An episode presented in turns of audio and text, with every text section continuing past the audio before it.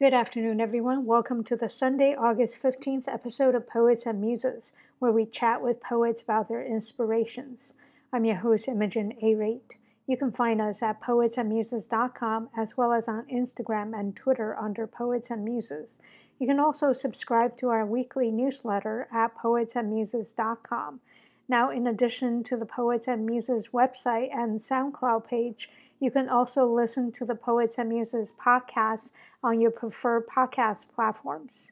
Since December of 2018, we have featured over 125 poets in 14 countries on five continents, and we hope to continue to do that with your support. And you can support us by going to poetsandmuses.com forward slash donate and donate either via PayPal or your preferred credit cards. With us today is Zach Simmel, with whom I will be discussing his poem, Dreams I've Had About You, and my poem, Babylon.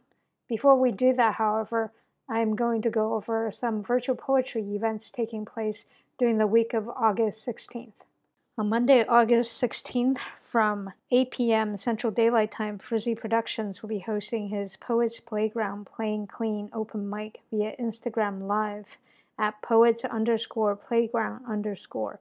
Again, that's at poets underscore playground underscore.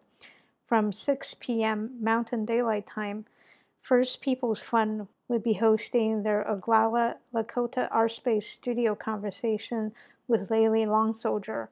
You can find out more information at facebook.com forward slash events forward slash 546 007 906 842 926. Again, that's facebook.com forward slash events forward slash 546 007 906 842 926.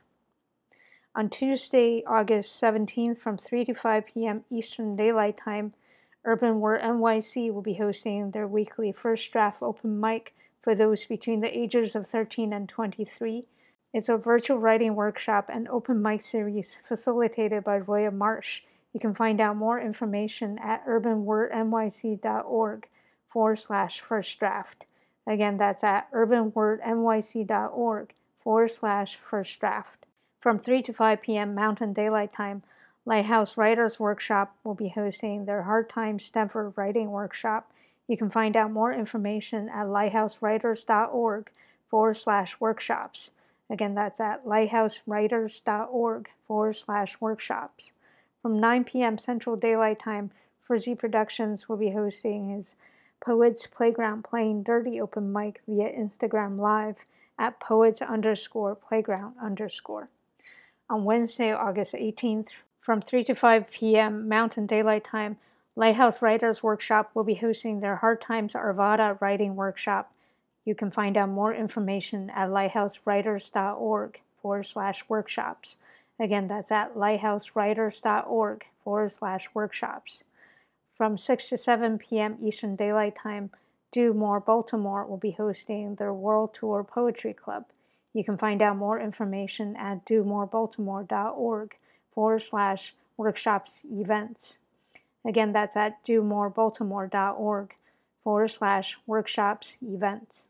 From 8 p.m. Pacific Daylight Time, Beyond Baroque Literary Arts will be hosting their poetry workshop with Louisette Resto. You can find out more information at beyondbaroque.org forward slash free underscore workshops.html. Again, that's at beyondbaroque.org forward slash free underscore workshops.html. On Thursday, August 19th, from 6.30 p.m. Eastern Daylight Time, Calling All Poets series will be hosting their Be the Feature open mic, this time featuring Rescue Poetics. You can find out more information at callingallpoets.net forward slash events. Again, that's at callingallpoets.net forward slash events.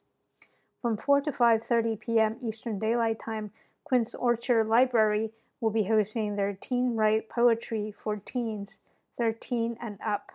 You can find out more information at mcpl.libnet.info forward slash event.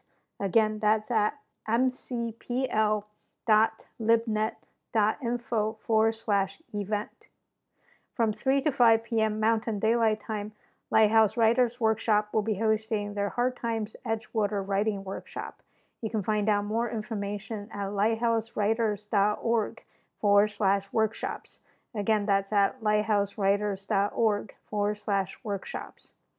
From 8 to 9 p.m. Eastern Daylight Time, Nwe Jinan TV will be hosting their Nwe Jinan's Got Talent with CJ Grits, which showcases Indigenous youth between 13 and 25 via Instagram Live. You can find out more information at RSVP at Nwe Jinan TV on Instagram. That's N W E J I N A N T V on Instagram. Again, that's N W E J I N A N T V on Instagram. From 8 to 10 p.m. Central Daylight Time, the South Dakota State Poetry Society will be hosting their weekly Electric Poetry Garden. You can find out more information at artssouthdakota.org forward slash event. Again, that's at artssouthdakota.org forward slash event. From 7 to 9 p.m. Pacific Daylight Time, Poetry Center San Jose and the Willow Glen Library will be hosting their third Thursday's open mic, hosted by poet Lisa Metley, featuring Veronica Kornberg. You can find out more information at sjpl.bibliocommons.com forward slash events. Again, that's at sjpl.bibliocommons.com forward slash events. From 7.30 to 9 p.m. Mountain Standard Time, District 4 Poetry will be hosting their monthly poetry open mic. You can find out more information at facebook.com forward slash District 4 Poetry. 4 is the number 4. Again, that's facebook.com forward slash District 4 Poetry. On Friday, August 20th, from 11 a.m. to 12:30 p.m. British time, Poetry LGBT will be hosting their Speak Your Truth writing workshop. You can find out more information and register with the host Andreena Leeanne on Instagram at survivor.andreena.leeanne. Andreena is spelled A N D R E E N A. Leeanne is spelled L E E A N N E. From 6 p.m. West Africa time, Graciano Enwerem and Nopal Flower will be hosting their Corona Verses open mic via Instagram Live at Graciano Enwerem. That's G R A C I A N O E N W E R E M. Again, that's G R A C I A N O E N W E R E M. From 7:20 to 9:30 p.m. Eastern Daylight Time, the Hudson Valley Writer Center will be hosting their open mic nights hosted by Bill Bushell. You can find out more information at writercenter.org forward slash calendar. Again, that's at writercenter.org forward slash calendar. On Saturday, August 21st from 8 to 9.30 p.m. India Standard Time, our past poet guest Umesh Mohikar will be hosting their Let's Unmesh Life open mic you can find out more information at Let's Unmesh Life on Instagram. Again, that's at Let's Unmesh Life on Instagram. From 2 to 3:30 p.m. Mountain Daylight Time, the Lighthouse Writers Workshop will be hosting their Writing in Color for Teens with Kristen Odridge. You can find out more information at lighthousewriters.org forward slash workshops. From 5 to 7 p.m. Eastern Daylight Time, the same Rocos Poetry Collective will be hosting their Black Innovation from Dunbar to Black Arts to Today, a reading with Will Alexander, Hawa Allen, Cornelius Eady, Duriel E. Harris, Christopher Funkhouser, John Keene, Aristide Kirby, Fred Moten, Victoria Reyes Asili, Lori Shayer, Ron Shavers, Evie Shockley, Jay Simmons, and Nikki Wallschlaeger. You can find out more information and register at buff.ly forward slash number 3M0GJA9. Again, that's buff.ly forward slash 3 M0GJA9. Buff is spelled B U F F. On Sunday, August 22nd from 2 to 3:30 p.m. Mountain Daylight Time, the Lighthouse Writers Workshop will be hosting their Writing for Happiness and Stress Relief for teens between 15 and 18 years old. You can find out more information at lighthousewriters.org forward slash workshops. Again, that's at lighthousewriters.org forward slash workshops. From 7 p.m. Eastern Daylight Time, Keep the Mic On will be hosting their weekly poetry event. You can find out more information at keepthemicon.com. From 6 p.m. Mountain Daylight Time, Avalone Mountain Press will be hosting their Indigenous Writing Circle. You can find out more information at Avalone Mountain Press on Instagram. Again, that's at Avalone Mountain Press on Instagram. And now let us turn to our poet guest of the week, Zach Simmel. Hi, Zach. Thank you very much for coming on to Poets and Muses. Hi, Imogen. Thank you so much for having me. I'm so excited to um, to get to be here. I've gotten to listen to a lot of these episodes, and I'm just really excited to get to have a conversation with you.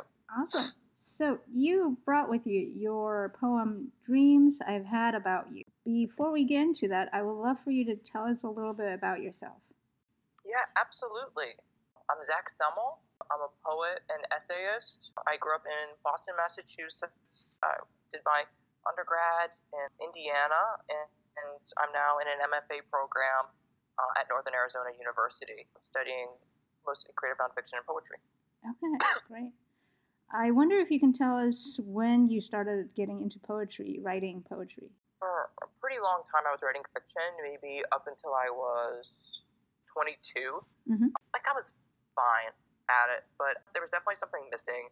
I wasn't really super great about writing just fictional narratives. And I was writing a lot of autobiographical fiction, and I kind of recognized that it felt really inauthentic. Mm. So, um, and, and, then I took so one my the only creative writing professor at my my undergraduate. She was writing essays at that time, and I took a writing workshop with her and started writing nonfiction exclusively after that. Mm-hmm. And from there, we were introduced to lyric essays and different things. And maybe two years after that, I started really moving towards even more lyrical nonfiction. And eventually that just led me to poetry and just writing um, much shorter pieces in poetic forms. Um, I started doing that just this year. Mm. Oh, wow. So you started earnestly getting into poetry while in your MFA? I started this fall. It was it was definitely I would say this spring. Oh wow. The pandemic. The pandemic got me making a lot of life changes, and that was the one that I made. Started oh. to write poetry. Wow, that's amazing because I thought you were somebody who's very practiced at poetry writing. I mean, these are really wonderful poems that you sent me. Thank you. Yeah, well, I guess this is a great time for you to actually read that poem for us so we can hear a nice demonstration of your poetry. Yeah, absolutely. Dreams I've had about you. Morning trips to the bowling alley, and no matter who is with us, you always walking next to me.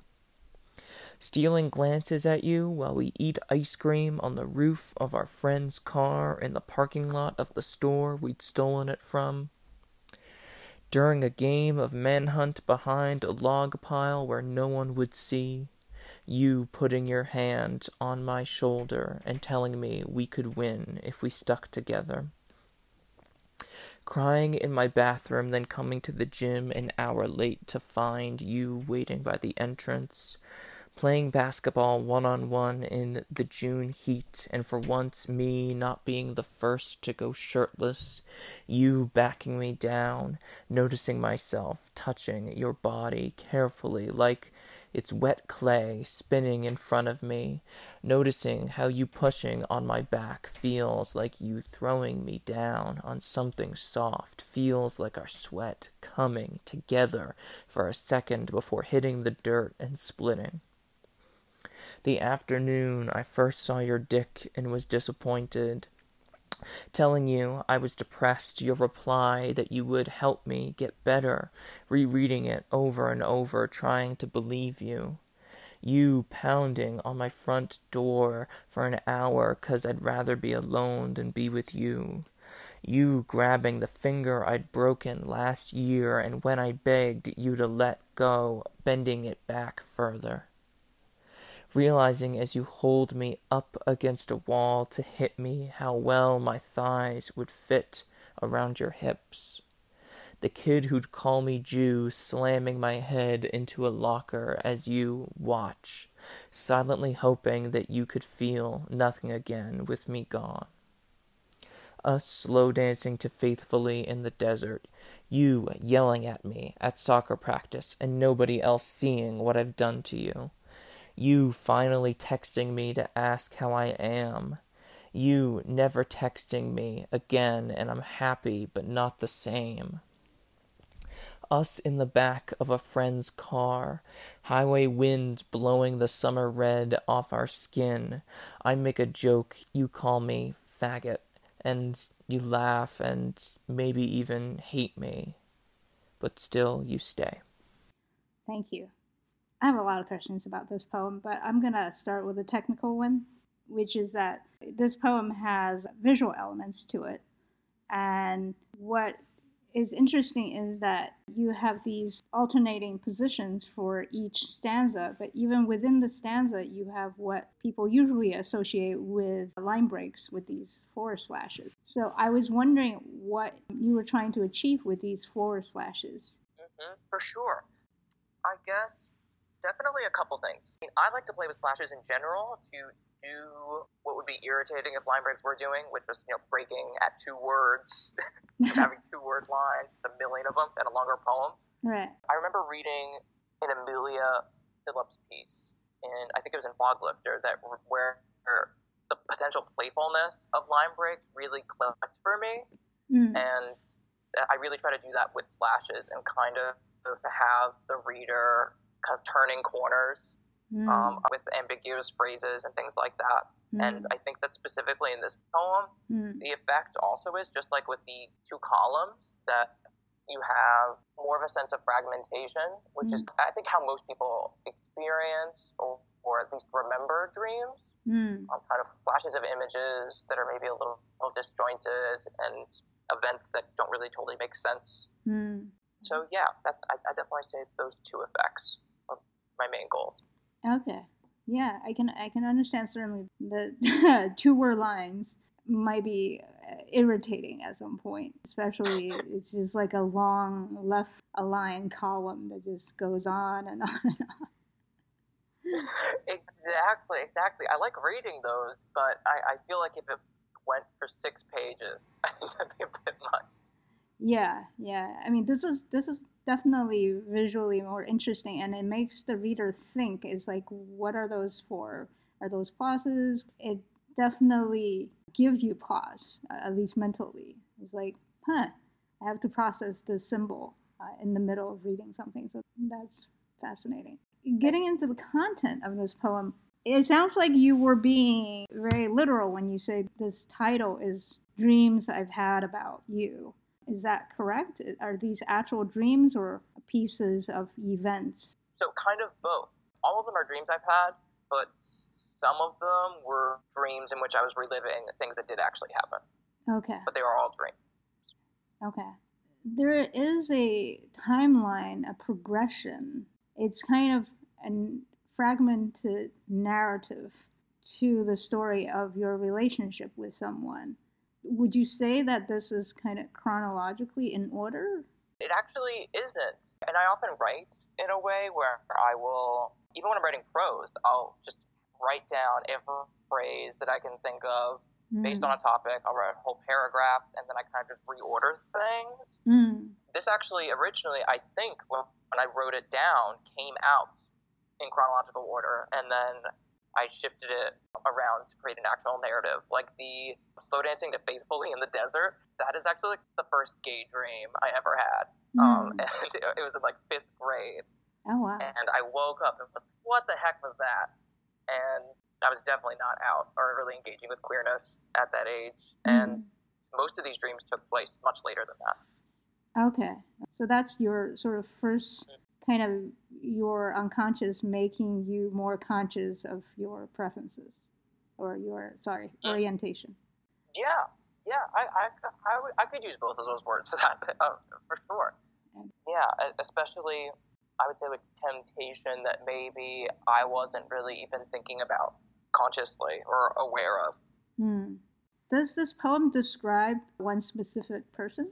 Yes, it is. Sometimes I like to, especially when I'm not, I can blur this line a little bit more, a little bit less with nonfiction, but especially in poetry where I can fictionalize a mm-hmm. little bit more. I sometimes like to have used that are kind of an amalgam of different people. Uh, but right. in, in this specific case, this, these are all, all actual dreams that I had about one person, and, and there's only one person in mind. Okay. For sure. What made you decide to write this particular poem? I wrote about a year ago, really my first piece where I was even moving towards writing about my queerness. Mm-hmm. It was something I'd been definitely aware of, well, very, very aware of for several years. Mm-hmm. And I just hadn't written about it. And then I wrote this piece just cataloging my entire sexual development. Mm-hmm. And it ended with that. Mm-hmm. And it ended with this relationship with this person. Mm-hmm. And how it was both a relationship, really, it was just a friendship of discovery for me and also of damage mm. and harm mm-hmm. in terms of my relationship with my own queer identity mm. and sexuality. Mm-hmm. And this spring, really two things happened. Pandemic hit, and mm-hmm. I knew that I was going to try to use the solitude that I was being um, forced into mm-hmm. to um, explore some different things in my mm. writing. Mm. And I just committed to my MFA program where I knew that there were a lot of queer folks. And mm. this is something that I just wanted to dive into more in my own mind. Mm. And I'm living at my parents' house. I was. And, mm. you know, that's a, that's a space. That's a space where I think um, we fall into our old habits. And mm-hmm. in my case, that old habit was repression. It's profound repression. Oh God. And and I definitely saw I, I was moving and I was moving into a space where I knew I was going to be around a lot of queer artists, mm-hmm. and so I was like, I'm going to just really think about this more and think about how I want to express myself as a queer person. And so I started looking into this relationship, and when I started to think about it, I actually had several of these dreams in a very short span of time. And yeah, I was just careful to write them down. And over maybe just a couple days, I was just like, oh, I've had a I've had a lot of dreams about this person over the years, haven't I? Mm-hmm. And and then the piece just came together. And I just wanted to expand upon that first queer piece that I'd written, where a lot of it was about this relationship. I just I was just like, I just want to get into this as far as I can, and maybe give it the whole poem. Mm. Whereas it was just kind of a side thing in that other piece. Right, right. It was clearly something I just hadn't processed enough. Right, right. I'm right. having a lot of dreams about it. Yeah, yeah. I mean, definitely seems like even reading this, a lot of these vignettes seem so clear that a reader might not be able to tell for sure whether or not these are dreams, even though the title is dreams, but dreams could also mean daydreams or reveries, you know, things like that. So it's mm-hmm. it's not quite clear when a reader reads this poem if these are things that happen or not. I mean, that's why I asked you the first question. But going back to what you just said is um, like living at your parents' house, this thing of repression. Is this something that's overt repression? Is this something that's more covert where you feel like your parents might not understand? I would definitely say that we're just that conversations about sexuality in general mm. have not been a large part. We're not a large part of my life, mm. especially as a teenager. Mm really, I think the big thing is, at least for, for me, and I, and I definitely recognize that, that for a lot of people, and especially for queer people, that messaging, there's a lot of discomfort in the messaging that they get from mm. um, family members. Mm-hmm. Really, for me, it's, I think that the most challenging thing about living in that in this space is mm-hmm. that is that I just kind of I kind of fall back into my own old habits just by being in this place where I was through my childhood. And, mm. and I kind of, if, if I might have been um, more repressed or more self destructive, I, I kind of fall back into those tendencies. Mm. And when it comes to repression, it, it definitely happens. And just being in my hometown, where you know I did have experiences of homophobia as a teenager, mm-hmm. it definitely kind of it feels like I'm going back into things mm. that I don't necessarily want to. Mm-hmm. Mm-hmm. Right. Just by being here. right. Right. Yeah. Understandable. Well, I'm I'm glad um, that at least your participation in the F- MFA and in the setting of the MFA will expose you to more a queer friendly environment so that at least you have that safe space, even if that space is only virtual at this moment. For sure, for sure. I've been really lucky to be able to just go on like social distance masked walks with other students. Uh, thankfully, everyone is really sad and frustrated to not be seeing each other in person, and and most students were in Flagstaff and were being very proactive about actually getting to interact with each other in person and in safe ways. So I, I did get to have that, get to interact with some yeah with, with other queer folks in person, which was really special and important. Oh, that's great. Including staff. Oh, that's wonderful. Faculty, which was great too. Yeah, that's that's really wonderful to hear. So back to your poem and the content of it. In the narrative that you set out, the timeline seems like you know you started off as there's some innocence, there's some friendship, and really good close friendship too.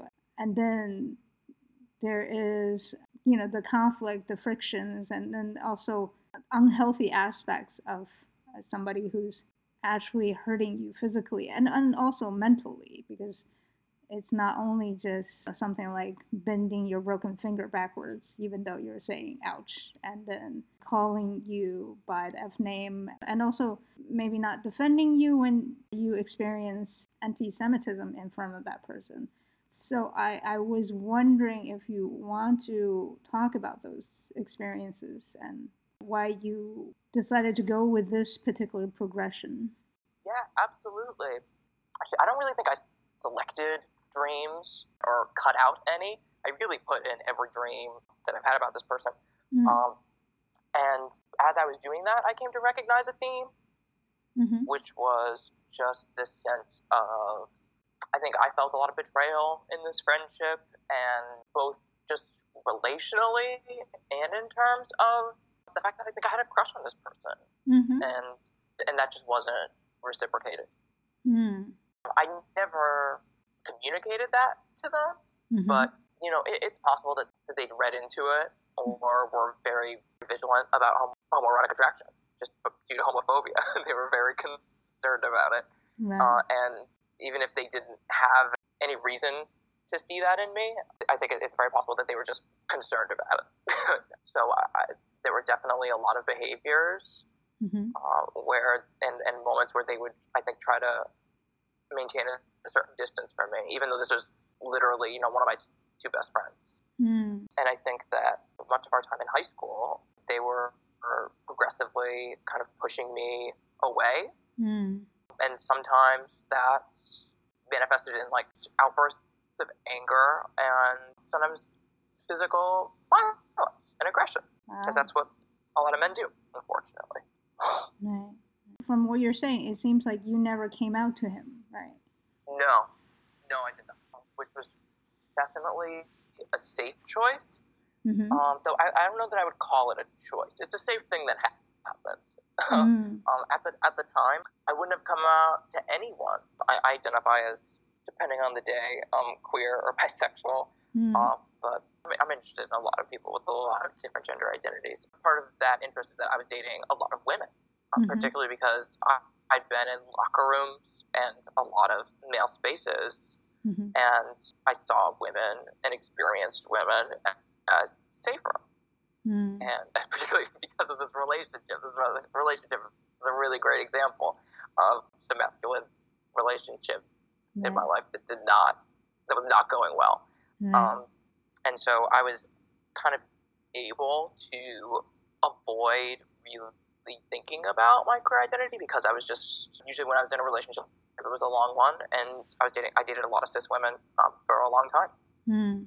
so I would not have come out to him um, when we were still friends because I was just in and out of relationships with women, with cis women. Right. Yeah, I think it sounds similar to like your experience with your family that you know things that were not explicitly said to you maybe but that were said uh, i mean this relationship seems more direct. There were things that, that were said more directly but still indirectly alluding to your sexual orientation. May you feel like you are not in a safe space to come out yeah absolutely absolutely and especially you know, when I was 17 years old, I started dealing with post traumatic stress disorder. Mm. And safety and like extreme safety and boundaries became even more, more important than they would have been. Mm. I was already pretty private by nature and I became even more private. Yeah, and I just became even more careful about like sort of person I would give that information to. Mm. Right. So I think that that definitely made especially since I had been subjected to pretty minor but definitely real homophobic and queerphobic violence mm. when I was younger. And then I became constantly preoccupied with the potential of violence. Mm. It felt really scary to come out mm. because it was just um, opening me up to more potentially. And for a while, that was just something that I, I couldn't have handled the stress of right. psychologically. Right. And by a while, I mean like years. yeah, yeah, understandable. I mean, we, we all have to firstly protect our survival, right? Yeah, absolutely. Absolutely. Yeah. And I also recognize that, like, while I, I knew of violence and my concerns of violence come from a place of disability, on the other side of that coin, they absolutely come from a place of privilege. I'm a, I'm a cis white man. And I'd been able to walk the world until a traumatic event when I was 17 pretty comfortably. Mm. And and I think that something when I started dealing with trauma, a big theme was that I felt very robbed of um, this sense of safety that I'd really taken for granted and hadn't really realized I felt like I needed. Mm-hmm. And so I didn't want to give myself one more reason to have even less safety mm-hmm. which again is self-preservational, but it's it's absolutely the drama of it and how intense it felt. It was rooted in the fact that I'd felt very safe for a very long time. Right. You know. Right. So it felt like a dramatic loss, I guess. Yeah, yeah. It, I, I think at times it felt like a loss, and it also just felt like it really just felt like a dramatic shift. Hmm. Okay. Uh, I didn't find myself really lamenting this, my sense of safety, but I definitely recognized that I'd had it and then it was gone. mm, yeah, yeah. I think a lot of us have that experience with you know we have assumptions of our world because because of our past experience maybe we've been lucky and then that sudden shift realizing that actually people or environments that you think were safe is actually not as safe as you think Mm-hmm. Exactly, exactly. It's a scary and harsh thing. yeah, it really is. It just feels like the floor kind of just collapses underneath you. Mm-hmm. Since you mentioned this anti Semitic incident, this part of your identity is also something that was subjected to violence. I don't, I don't know if this is a real incident or something you dreamt about. Both. Okay well, in the dream, I was having my head slammed into a locker. In real life, I, I was subjected to other forms of violence that were not as potentially damaging as having my head slammed into a locker, thankfully. Right. But absolutely. Right. Did that also make you feel like you had lost a sense of safety? Or was it such a common occurrence that you were sort of psychologically more prepared for it? Hmm. Well, I would say a lot of the violence that I would say I was, I was subjected to, I definitely recognized that it, it could just happen again, mm-hmm. but a lot of it was during a certain period in middle school and mm-hmm. for, for years in middle school. And in high school, when I think we're starting to move around the world a little bit more independently and safety kind of becomes more of a concern. Like if I'm I'm going to volunteer somewhere and I'm just taking a train in and going somewhere, that's not really something a 12 year old does, but 16 mm-hmm. year old Zach definitely did. Right. Um, it wasn't really happening anymore. So I would I would say that like those things have definitely had an impact on me, and certainly had an impact on how I perceive this relationship, especially when I was in high school where a lot of the turmoil in this relationship took place. Uh, mm-hmm. And and when I developed post traumatic stress disorder, I didn't really. I don't. I don't think those incidents affected me as much mm-hmm. um, because they'd stop.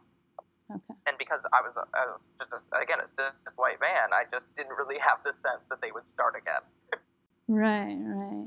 I think people definitely perceived me as queer, but a lot of people just perceived me as very um, heterosexual, mm-hmm. and and that felt like it was kind of a counterbalance to any fears of violence that I might experience. And I did not experience any anti-Semitic violence in high school at all. I don't think. Oh, that's good. That's good. Yeah. Yeah. yeah. Yeah. Yeah, because uh, unfortunately, it's is on the rise again. So I wasn't sure how recently this particular incident was. It's, it's interesting because when you talk about post traumatic stress disorder, especially given your intersectional identity, you always wonder how much of a contributing factor each facet of that is. Mm-hmm. Are you still friends with this person? No, no, I'm not. Okay. Yeah, I haven't spoken to them in probably six years. Oh wow. Okay. Yeah, we just haven't have not been in touch at all. Right, right. But going back to what you're saying, the intersectionality of trauma, I definitely think that for a lot of Jews, and I'm starting to even recognize that more and more, but certainly for myself as a Jewish person, probably, I don't know that I can accurately generalize, but I'm just seeing it popping up everywhere, uh, especially when I'm start, since I started paying attention to it. Mm-hmm. Um, I think that there's a lot of underlying anxiety and mm-hmm. about violence, not, not just targeted anti Semitic violence, which is what we're seeing today, but even before those things, mm-hmm. um, and just because of the Holocaust. Right, right. I remember listening to an interview on Marc Maron and Jason Alexander, George Costanza from Seinfeld, mm-hmm. joked, or Marc Maron joked that like Jews are always ready to run.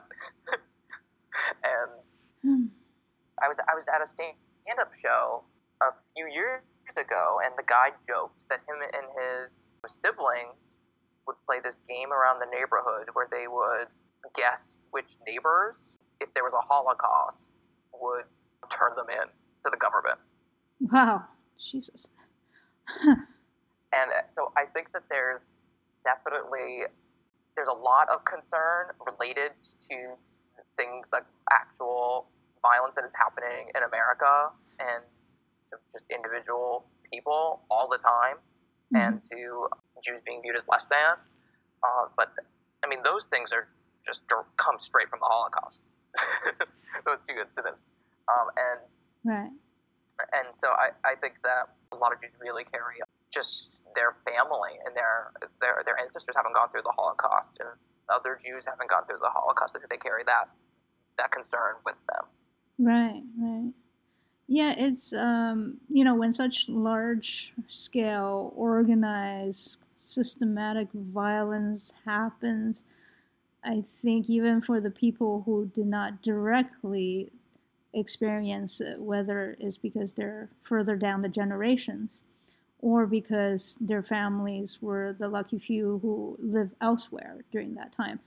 The fact is that collective memory, that collective trauma still affects how we view the world, how we deal with the world, how vigilant we become, you know, towards how safe we feel just at, at a base level. Your baseline for safety is different. Mm-hmm. I've heard that from a Jewish author whose parents were survivors, and she talks about how that has affected her despite the fact that she never experienced it herself. Just the stories that her parents told her throughout the years makes a direct beeline to her psychological issues. It is very important and I think under acknowledged how intergenerational trauma can contribute to certain behavioral norms and changes. Mm-hmm. Again, I'm really, really glad that at least you personally have stopped experiencing anti Semitism, at least in high school. So that is a very good thing to have that, uh, at least personal, kind of safe period, right? To, to experience that. Yeah, for sure. Yeah. I picked my poem, Babylon, because it is more of a daydream, but also has a sense of reverie to it because it, it takes place in a fictional setting. I'm going to read that now and then we can talk about it. Sounds great. A stroll through hanging gardens led me to close inspection of the unyielding sentry carved from sandstone. Skin now weathered by windswept kisses, each breeze taking a souvenir, not knowing where time will carry it in the expanding universe. An inadvertent stumble brought my hands up against his muscular torso, embedding granularity like pinpricks sought, interrogation of details too personal, jarring cognitive dissonance. Smiles piqued by curiosity freeze amid confusion. How can paradise be this flawed? The mind is sucked into a maelstrom of equations and numerals strange to the familiarity of their nomenclature. Rocking back on my heels, allow distance to recapture the allure of russet shell and the frozen features no longer connected to the momentary scrape. Wonderful poem, wonderful poem. Thank you. When I read this, I knew exactly, or I definitely, I felt it really connected to dreams I've had about you and both it seemed speculative, which I was really excited about, and also I, I, I think well, I have a couple questions, but I'm really curious about. There's this sense to me of like unrequited love or attraction, and maybe there was a brief scrape with this person, and it didn't necessarily amount to anything or what the narrator hoped it might. I would just love to hear more about maybe what that meant in real life or just also what that theme means to you in the poem. There is definitely, I think, all of the things that you picked up. The unrequited bit is more because of COVID than anything else. COVID and also more uh, geographical distance. There was uh, an interaction with uh, this particular person that went unexpectedly badly there was a non-consensual crossing of boundaries. Which is why and and i also talk about freezing as one does in these situations and unfortunately worse situations because sometimes especially when you like a person and that happens your brain is like having a little bit of a meltdown and you're like i can't process this i don't understand what is going on here what's going on so there's definitely mm-hmm. that part of it. But as I said prior to starting to read this poem, this is set in a uh, imagined place, Babylon, which is in modern day Iraq, the Hanging Gardens. That unfortunately, that no longer exists. Yeah, absolutely, absolutely. I think I, I really enjoyed that you put that in the title and said it in a hanging garden in the first line in order to communicate that this is as pretty much as strongly as you can implicitly communicate that that this didn't actually happen exactly as it's being described. And I'm sorry that I'm sorry about that crossing boundaries. That sounds that sounds awful. Thank yep, you. That's just that's just hard. Yeah, yeah, and you know I also wanted to set it in Babylon because well there were several reasons for it. Also, I wanted to give people the feeling of how, you know, in the beginnings of a relationship or what you think might be a relationship, and especially if there's mutual attraction, there is it. It just feels like paradise, right? So it, it has that. Yeah.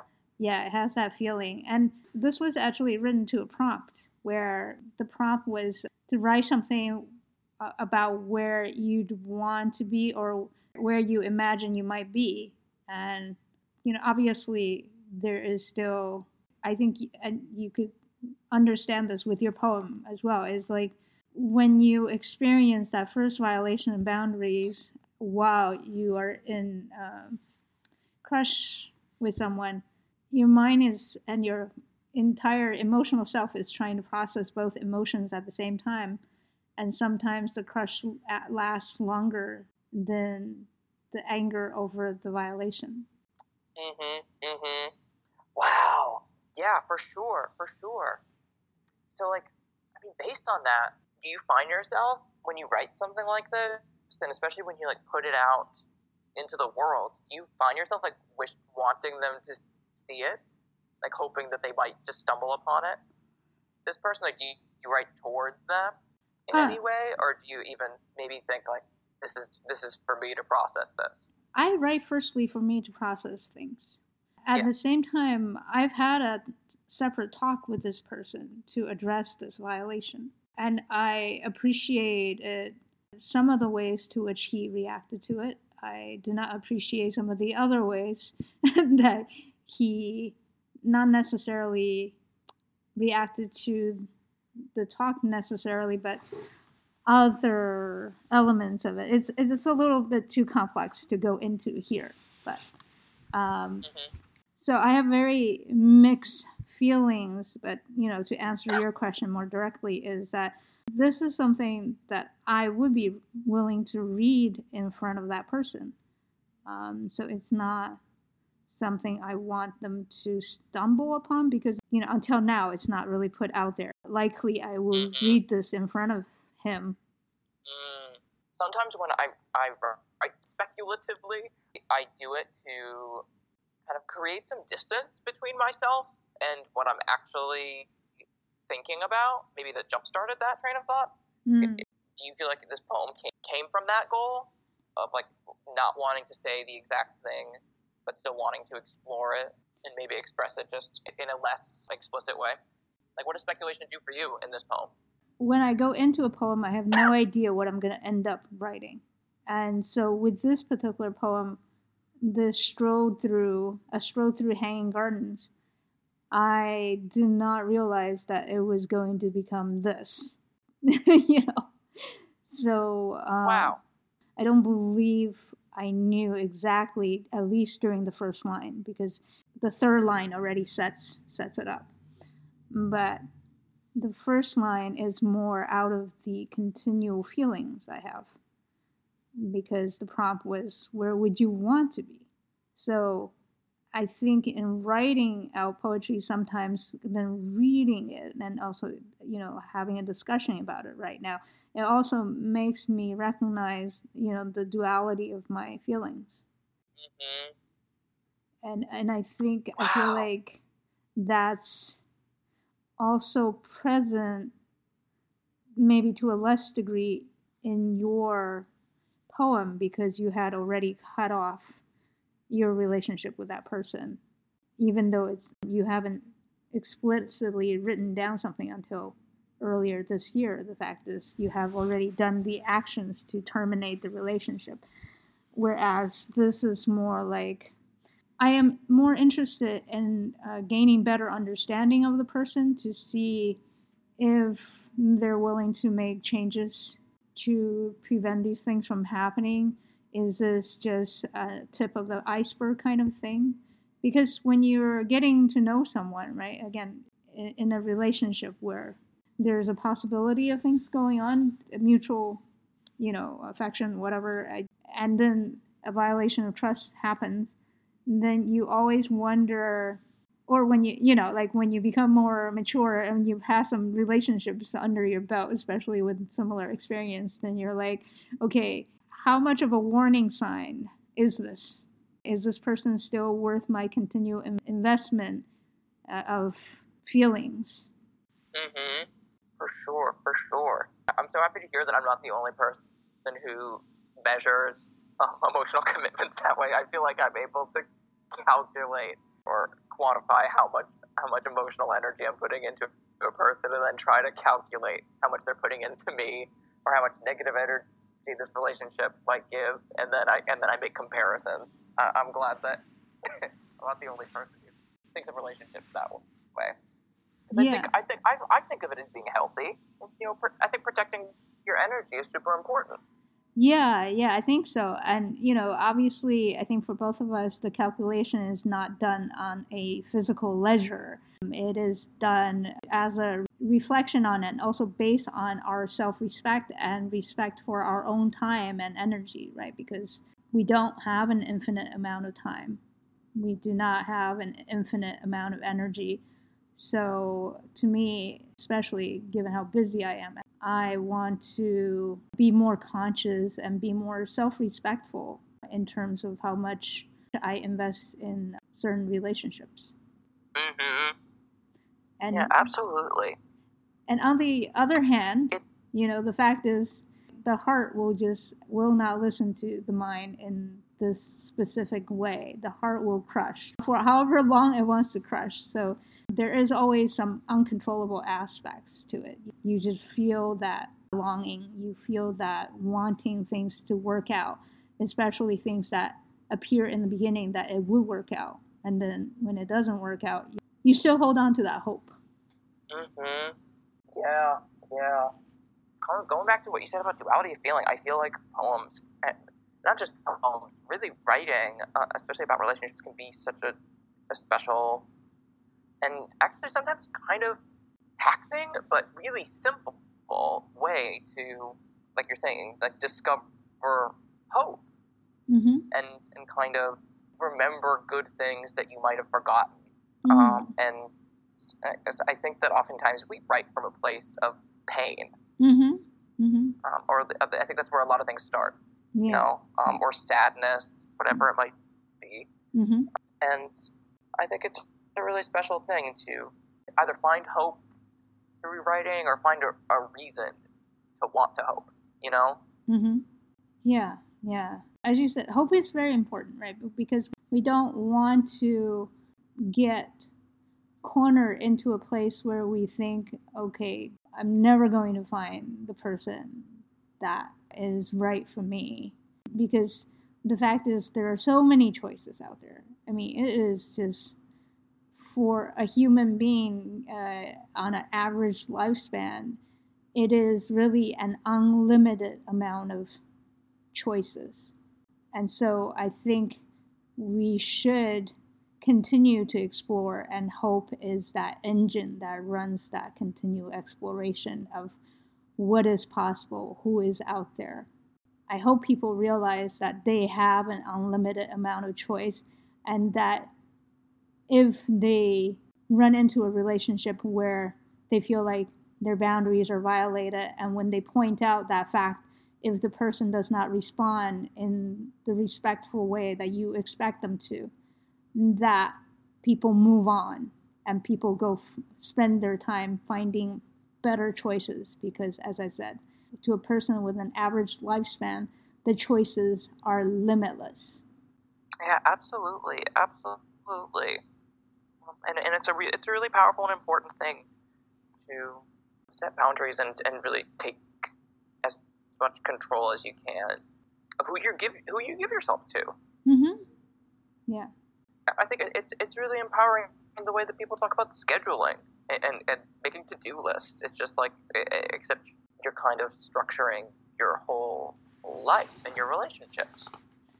Right, right and also you know like there's the sense of you can you can be flexible and still protect your time right you can schedule empty time where that's available for whatever comes up i think we can balance having scheduled meetings to having chunks of time where you know think if things come up we deal with it uh, you know emergencies or, or wonderful opportunities that you never expected i think you know, life is that balance between what is within our control and what is outside of it. And I think dealing with that in a healthy way is also important for us. Again, we have choices. We should never think of the person that we are fervently in love with as someone that we cannot live without because there are other choices, especially when the relationship becomes abusive when the relationship, you know, whether psychologically or physically, um, because a lot of relationships can be psychologically abusive. And I think we tell our partners with our actions more than our words. No matter how explicitly we say our words, our actions tell them more of what boundaries we set. Mm-hmm. For sure, for sure. And it's definitely it's something I'm thinking a lot about, particularly in my relationship with men, mm-hmm. um, because as as they are, I've tended to find them to be much more sensitive to feedback on boundaries and on any kind of um, anything that they've done mm-hmm. um, that impacted me negatively, mm-hmm. and it's a really complicated thing to mm-hmm. to set those boundaries in, in ways that's that still maintain those relationships. And I think it, sh- it should be easy, and it, with certain people it can be, mm-hmm. but with many people, especially in I think a world that's become hypersensitive to any kind of feedback, I think people really take things a lot harder than they should right now. Mm. Um, do you have challenges with that? Yeah, it depends on the person. Again, with this particular person, I felt the feedback itself went well. I mean, there are other aspects. It's like I said, very complex and too too long to explain in this particular episode. But I, I definitely see a sense of hope. I see certain underlying actions still that are problematic. At the same time, I don't want to go into a relationship thinking, oh, this is a person I need to fix, because then again, it's not a healthy relationship. Mm-hmm. At the same time, given what I've told you about what's happened with me lately, I have found uh, people who claim to uphold certain standards, certain ideals in life, yet when it comes to their own actions, I'm not sure if they are aware of the fact that they are crossing boundaries in the same way that a predator would. I think they think of them themselves as somebody who's couldn't possibly do that sort of thing, yet they do do it. I think for certain people, people who even despise aggressive predatory behavior, they don't necessarily recognize when they do it themselves because they define that aggressive boundary crossing, boundary destroying behavior as something that's, oh, only this equals that particular thing. You know, like it has to be physical violence in order to be recognized as abuse, sort of analogy. Mm-hmm. Whereas, you know, we, we know that physical abuse, part of the reason why it leaves such a long lasting mark on the victims is because it is the physical on top of the psychological, and it's the psychological that's even more difficult to heal. Absolutely. Something just kind of came together for me based on a couple things that you were saying about like setting boundaries and in your time and energy, especially during COVID when our energies are divided in weird and new ways and often for many people more difficult ways are you setting boundaries with yourself or with other people differently when it comes to like making time for writing or for other creative pursuits? I, How has that been? One of the things I've done proactively is to join workshops, which helps to generate creative works. In terms of my own, just like within myself alone practice, I don't set aside time to write. I more or less let the inspiration come whenever it comes but I do uh, now, uh, more, much more than before, I tend to ignore the muse when they come in the middle of the night. Sometimes I, I still write it out, but a lot of time I'm just like, come back to me when I'm rested. I'm going to go to sleep. But this is something that somewhat new to me, and so I'm, I'm definitely also setting um, my time and being very conscious and practicing taking real time off, like real weekends. So that's definitely something I've been practicing, especially given how much psychological stress COVID has been on me more like um, yeah, more personally, because I know a lot of people out there are experiencing both the psychological and physical stress. But fortunately for me, it's more the psychological stress. And again, is very intersectional because I am Asian American and there is an underlying fear when I go out. And part of the reason I recognize that I try to go out as little as possible is the underlying fear that of uh, anti-Asian sentiment, especially now, especially with COVID. Mm-hmm. Absolutely. That's. Oh, I've seen a few of those, and it's like just just read about them, and it's, it's a really awful thing that's happening, especially given our history of, of which never really stopped, but certainly I think had a rise during and post World War II of anti sentiment. It's it's really frustrating that that's happening again, and that our president certainly is, and and an entire party is is enabling it. Right. Well, it actually predates World War II. Unfortunately, it's the fact that it predates that that like the uh, internment of, of Japanese Americans was allowed to take place.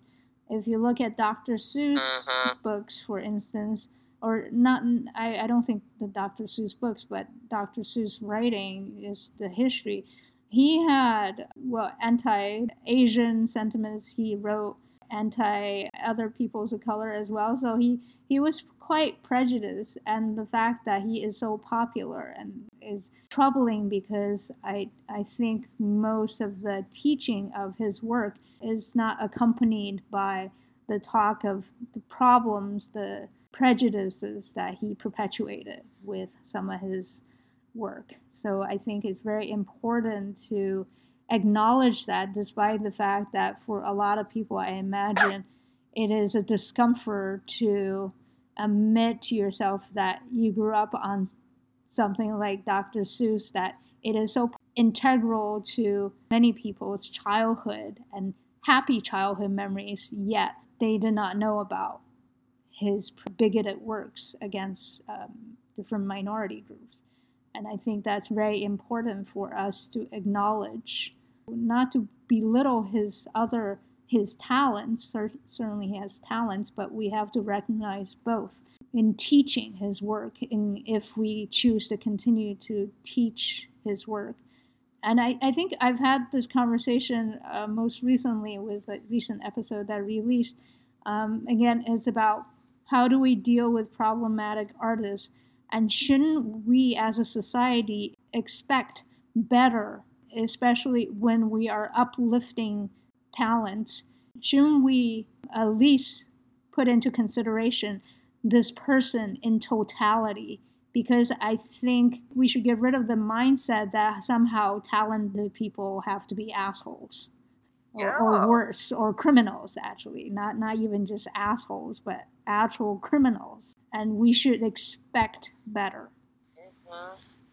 For sure, for sure. It, it, it, it, just thinking about boundary setting. I've been thinking about this a lot, just when it comes to politicians. Just the, the way that, especially the social media, I think kind of enables. This obviously happened before that, but I think social media just makes it harder and more ingrained. Mm-hmm. Um, the celebrity of politicians, it makes it really difficult for a lot of folks to wrap their heads around these politicians being wrong. When of course they're wrong sometimes. And of course maybe they're even doing things that you disagree with. But a lot of folks don't even want to think about the nuances of, of people who they previously idolized because they're stuck in idolizing them. And it's just it's really dangerous with artists too, for sure, for sure, especially since you know, obviously, uh, you have nostalgia. You know, politicians have pretty short-lived careers. You know, a book. Dr. Seuss was writing in what the 20s, 1920s. You know, and mm. still has still people are can't really uh, let go of or really latch on to him being. I, the thing I've heard is anti-Semitic. Mm-hmm. So it's I'm really I got yelled at about that while I was working at Barnes and Noble that we even have Dr. Seuss books on the shelf. So I'm really disappointed that I was giving incomplete information by this customer. Mm. Um, I, I, hadn't read about. I didn't continue to read about it, um, which I, I, I, feel like I should. I should now. I didn't even know about his statement, feelings about folks of color, but I, I could have assumed that it would not be good. yeah, yeah. I, I think one of the things that we need to realize is that we all have prejudices. We all make unfounded assumptions, which I think is what prejudice is. At the same time, I think admitting to that allows us to look at the statements we make and, and also to learn, right? Because I feel like life is a learning experience. We are born ignorant, uh, but hopefully we die knowing a little bit better. It's not a guarantee, and it definitely takes a lot more effort. And just admitting to the fact that we can all make unfounded assumptions that lead to prejudicial actions and statements is very important. And as you said, you know, with celebrities, with people who just hold on to their idols, I think there is a sense of feeling personally attacked somehow when their beloved celebrities are being called out for wrongdoing, which to me, on the one hand, I can see it sort of as an ego issue because, you know, maybe people are taking it, that as somehow, oh, you're questioning my judgment. But it's not necessarily that, right? I, I don't, again, it's like celebrities are one of the those things that I, I'm like, you can't possibly know a celebrity. You do not mm-hmm. comprehend them un, unless you have personal, direct personal relationships with that person even then, you know, think of how many times, just like within this uh, context of our two poems, for instance, your best friend betrayed you in many ways, let you down in many ways, and this is somebody you've known for years. And then they reveal that side to you. And then now celebrities, how the heck do we know even even get that close? Uh, even have that sort of detail knowledge of their personal behavior. Yeah, everybody on social media is saying, "Oh yeah, I have a valid opinion on this." I'm like, "Are you kidding me? How would you know?" Mm-hmm.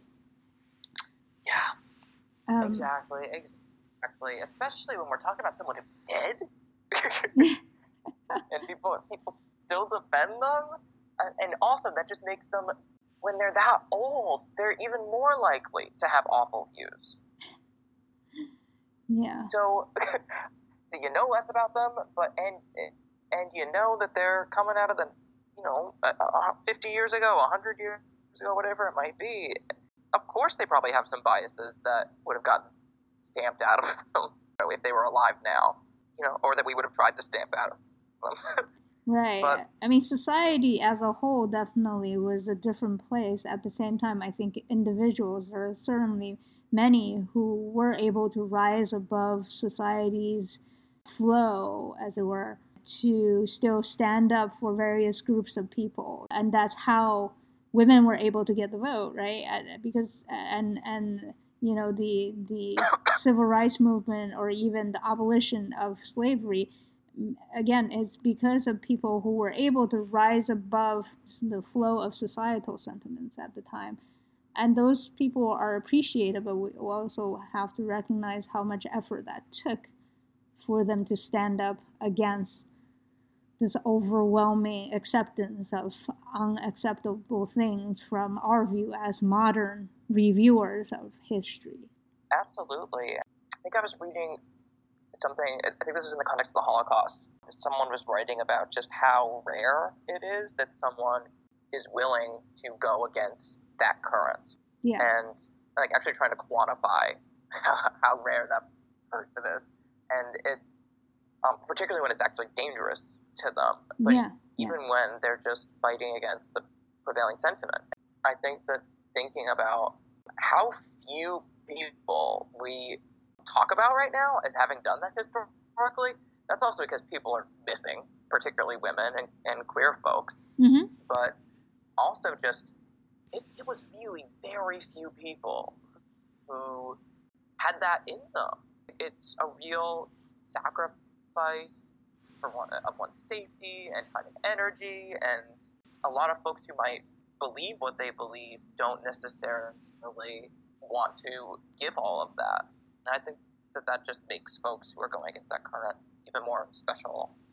Yeah. And important. And it also should create more empathy with folks who did not do that and and uh, just to have us like recognize like it, it's and be able to like just recognize that they were wrong. I think I think we need to really criticize folks, but we're not saying that they were wholly terrible people. You know, I think that that would kind of dispel some of that defensiveness that we were talking about. Right, right. I think to recognize how difficult it is to stand up against societal currents, I, I think, yeah, I, I agree with you on that. At the same time, uh, there's been studies that basically said something like 23% of society is needed in order to change the current. So it's a very minority wow. minority of people needed to change a, a current of society. So it's very important to know that both for good and for bad. So I think mm-hmm. it is very important for people to realize that not only for them to stand up to wrongdoing early, because when people do that earlier, the risk to themselves is less actually than when the entire current has changed. Then it becomes mob rule, and then it becomes much more dangerous for whichever individual. So stopping it early is very important as well. So bystander intervention is very important earlier on.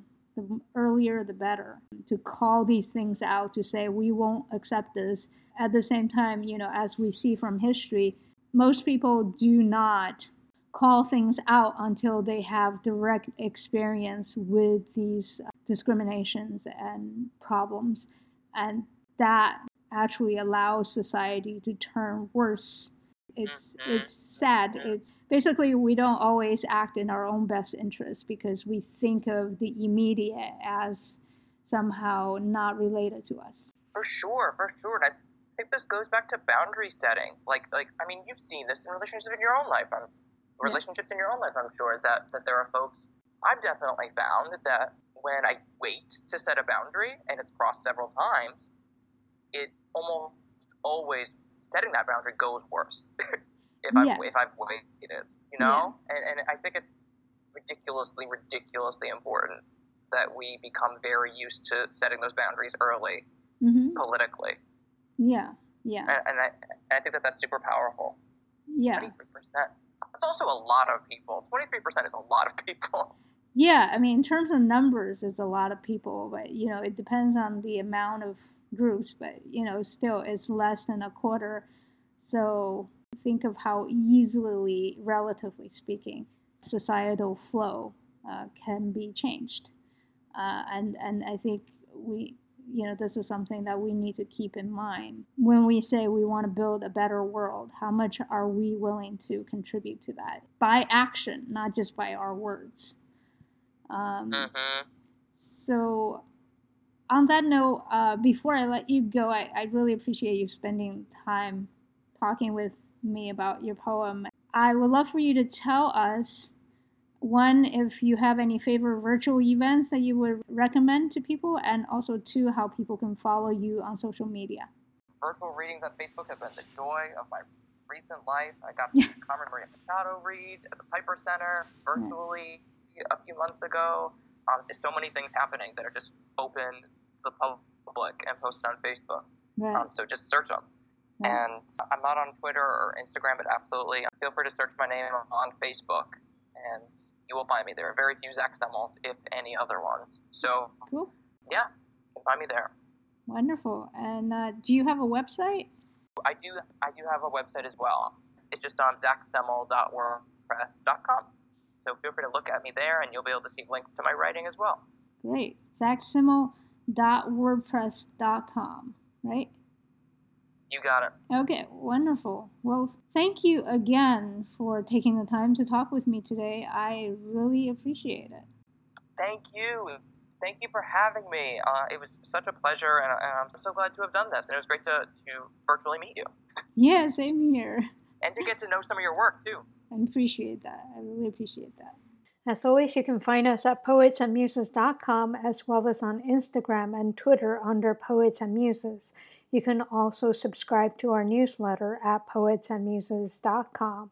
In addition to the Poets and Muses website and SoundCloud page, you can also listen to the Poets and Muses podcast on your preferred podcast platforms. I'm your host, Imogen Arate. Thank you very much for listening.